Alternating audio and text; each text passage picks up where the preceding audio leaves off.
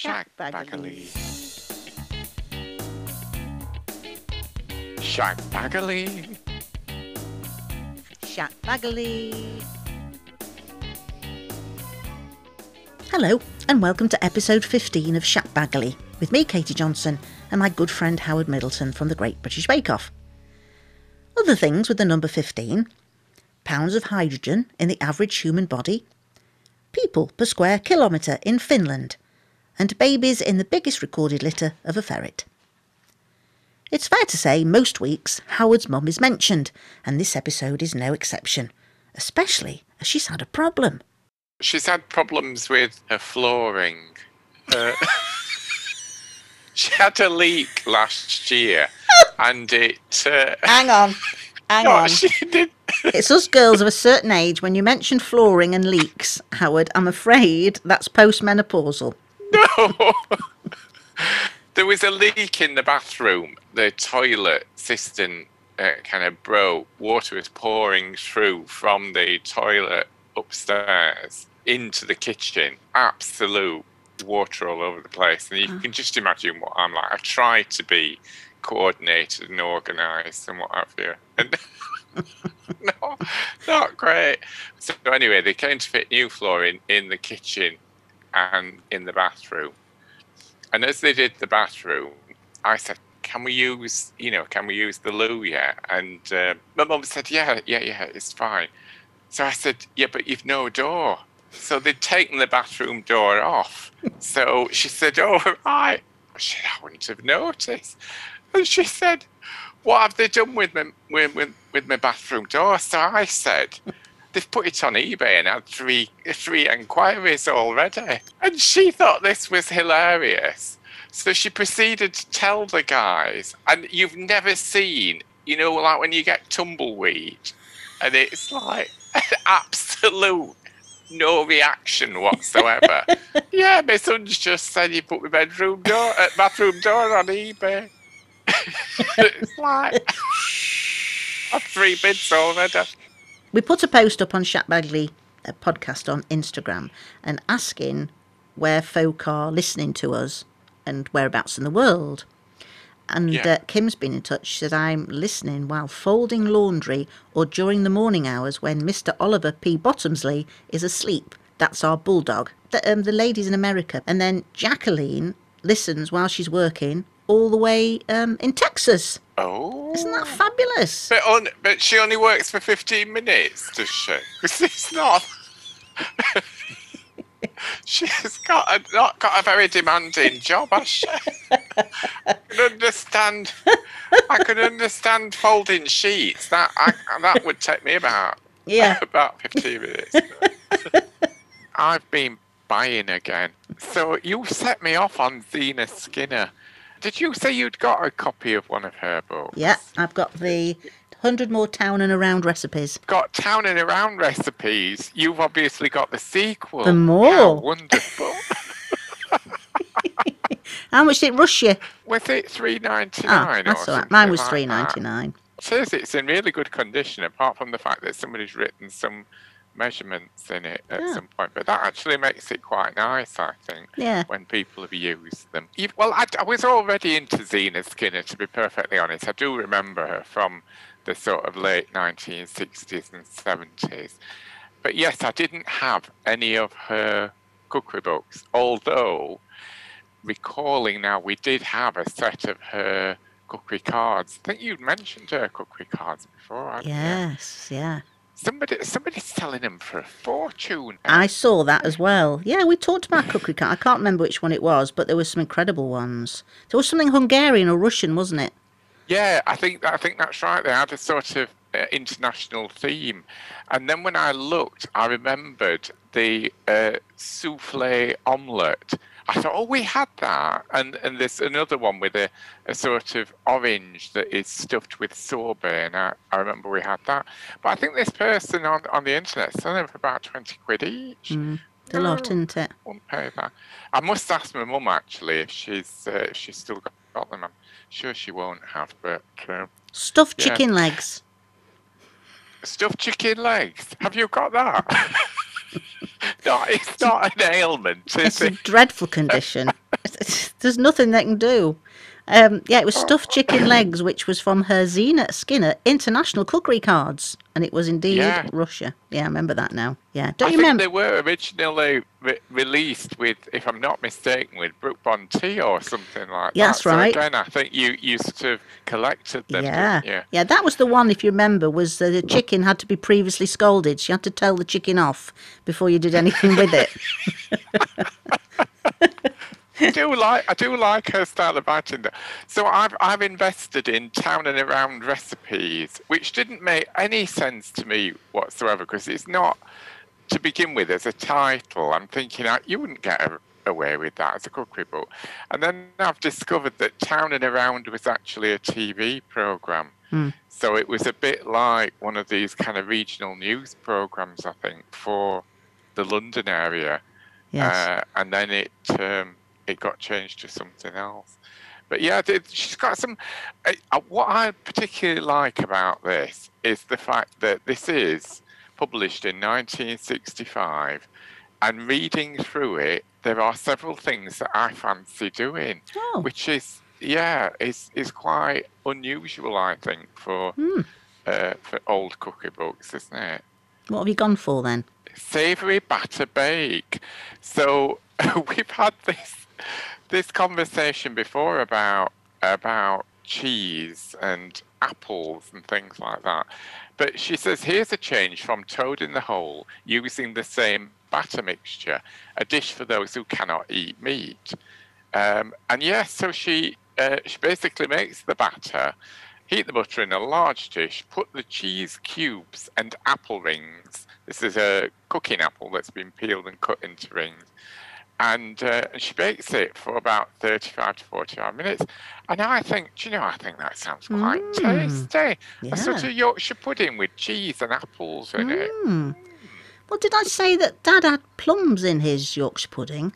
You did? Yeah, so instead of toad in the hole, my dad had, um, it was plums and, yeah, just plums in a Yorkshire pudding with sugar. Yeah. And it was a, it was a pudding. Mm. Oh, yeah. I mean, quite a few people have. Uh, in the past kind of served a Yorkshire pudding with a bit of golden syrup on or something like that as as a bit of a pudding. But it made me think about kind of Yorkshire pudding recipes because she's got four ounces of plain flour, an egg, half a pint of milk or milk milk and water and a pinch of salt. And she, she mixes it, as you do quite often with a batter, and leaves it to stand. Mm-hmm. So that the the flour begins to absorb some of the liquid.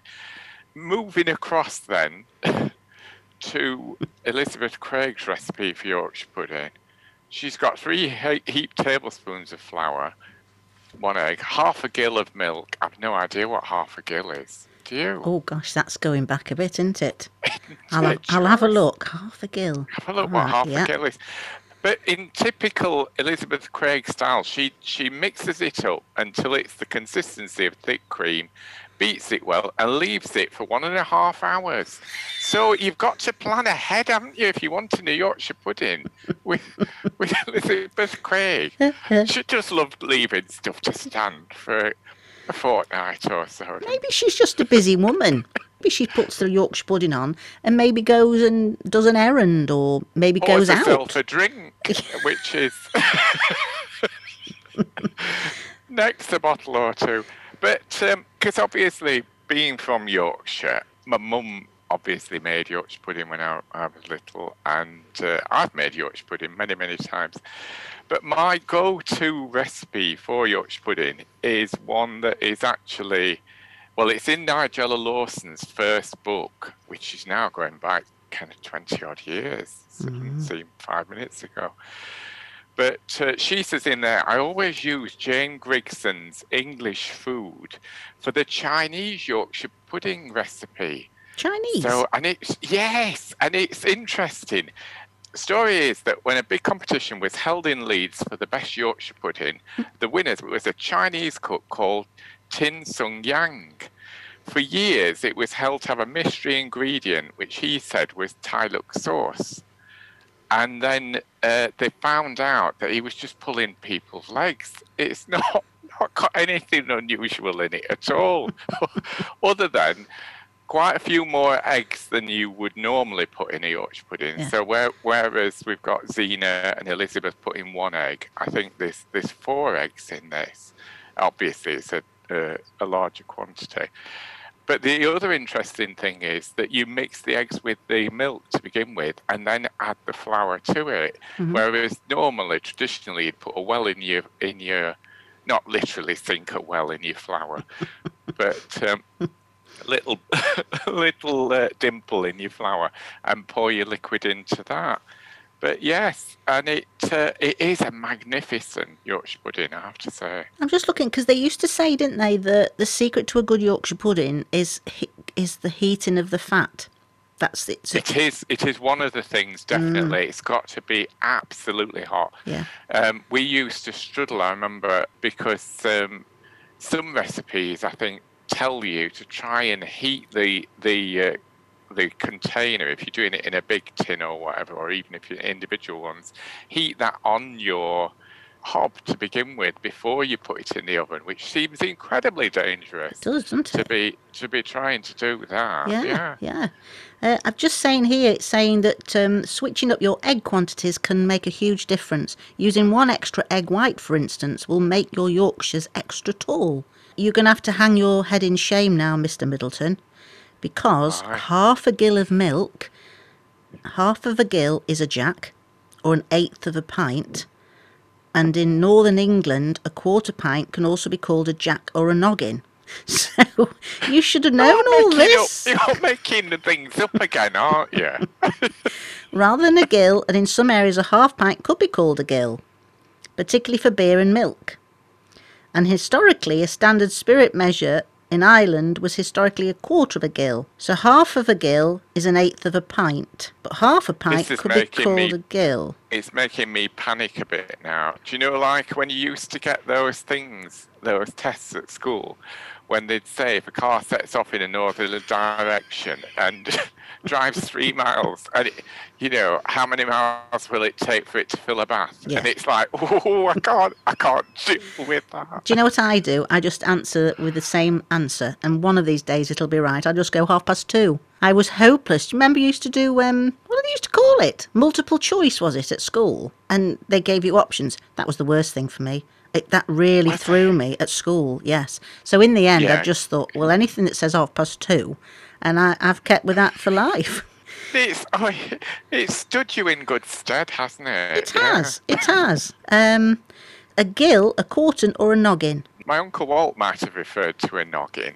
Uh, sometimes noggins were, were referred to as the kind of top of your head or something like yeah. that, your, your noggin. Mm.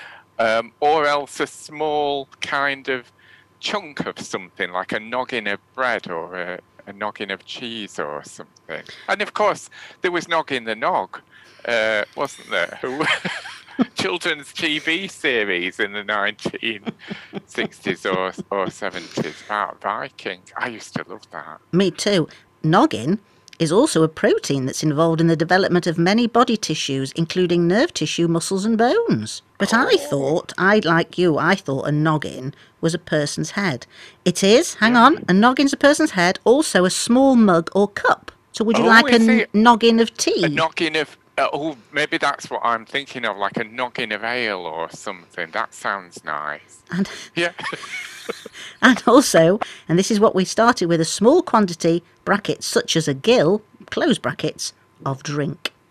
So, yeah. Oh. Oh, good Lord. A noggin in carpentry is a strut used to give rigidity to a framework. Uh, Do you know, I, that reminds me, I, I'm, I don't know if I should confess this or not, because it just, it just sounds as if the kind of education system in the nineteen seventies in Sheffield might have been corrupt.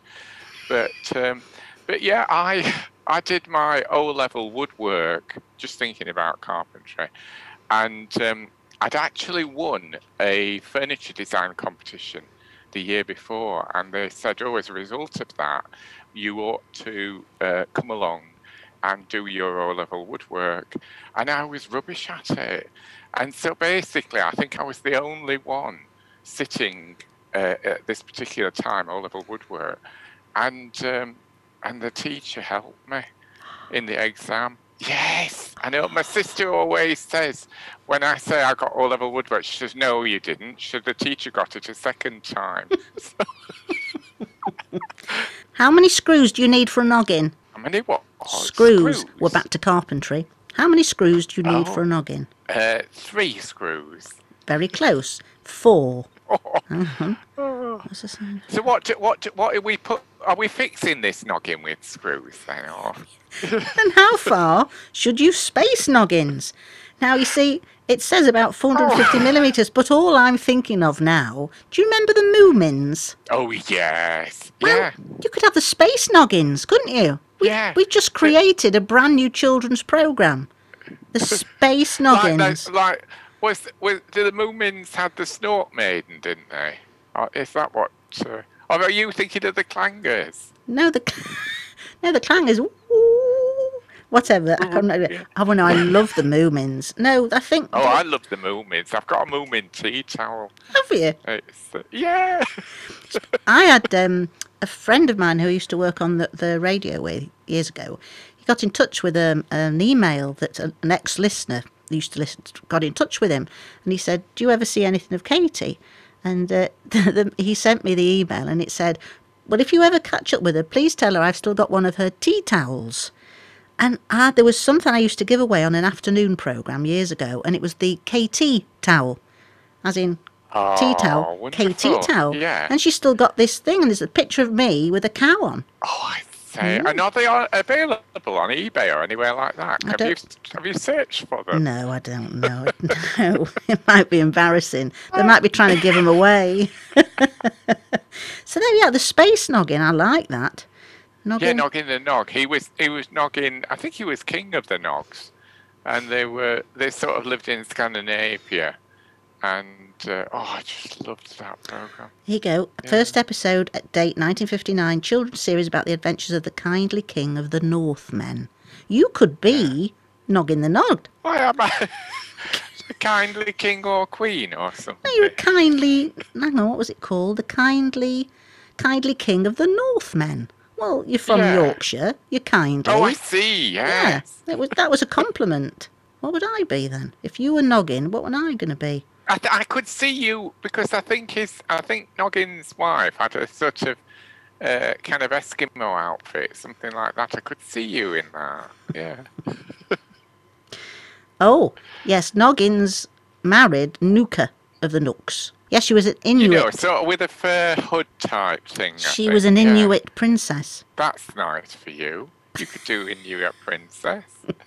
I'm not very good in the cold, H. I like to be warm. You've got a big hood on, you'll be all right. Oh, I do like to be warm. The Snork Maiden was indeed in the Moomins, a member of the species known as snorks. And as for Space Noggin, oh, I'd got myself confused with the Soup Dragon from the Clangers, hadn't I? Regards my tea towel, I'll root it out and pop a picture up on our Instagram and Facebook pages so you can have a look. Thank you for listening. Have a good week and see you next time. What was that? Do I want a bathroom door? No, I'm all right, thank you.